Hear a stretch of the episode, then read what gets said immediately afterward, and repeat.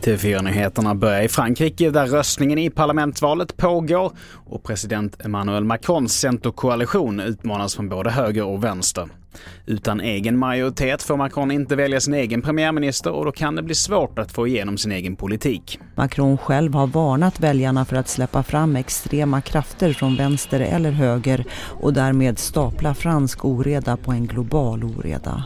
Om inget parti får 50 procent av rösterna hålls en andra valomgång den 19 juni. Och I inslaget så hörde vi vår TV4-reporter Ann-Katrin Hero.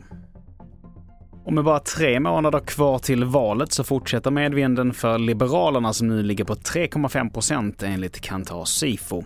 Samtidigt så tangerar Miljöpartiet sin bottenmätning från 2,9 från tidigare i år och nu är det oerhört jämnt mellan de två politiska blocken.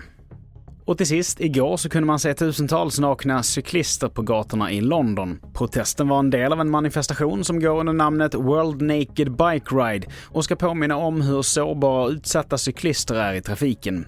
Många hade målat sina kroppar med budskap mot bilkulturen och för en renare miljö. Fler nyheter hittar du på tv4.se. Jag heter Mattias Nordgren.